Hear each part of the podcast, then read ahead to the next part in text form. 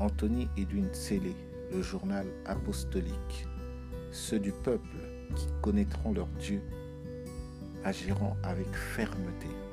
Bien-aimés frères et sœurs, soyons tous unis dans une foi commune, la vraie foi en Jésus-Christ de Nazareth, la foi que les apôtres ont prêchée. Bien-aimés, battons-nous pour conserver cette foi-là et n'allons ni à gauche ni à droite. Battons-nous pour notre foi. Combattons le bon combat de la foi tel que Paul nous le recommande. Ainsi, nous serons certains d'avoir la vie éternelle en Jésus-Christ. Soyez bénis.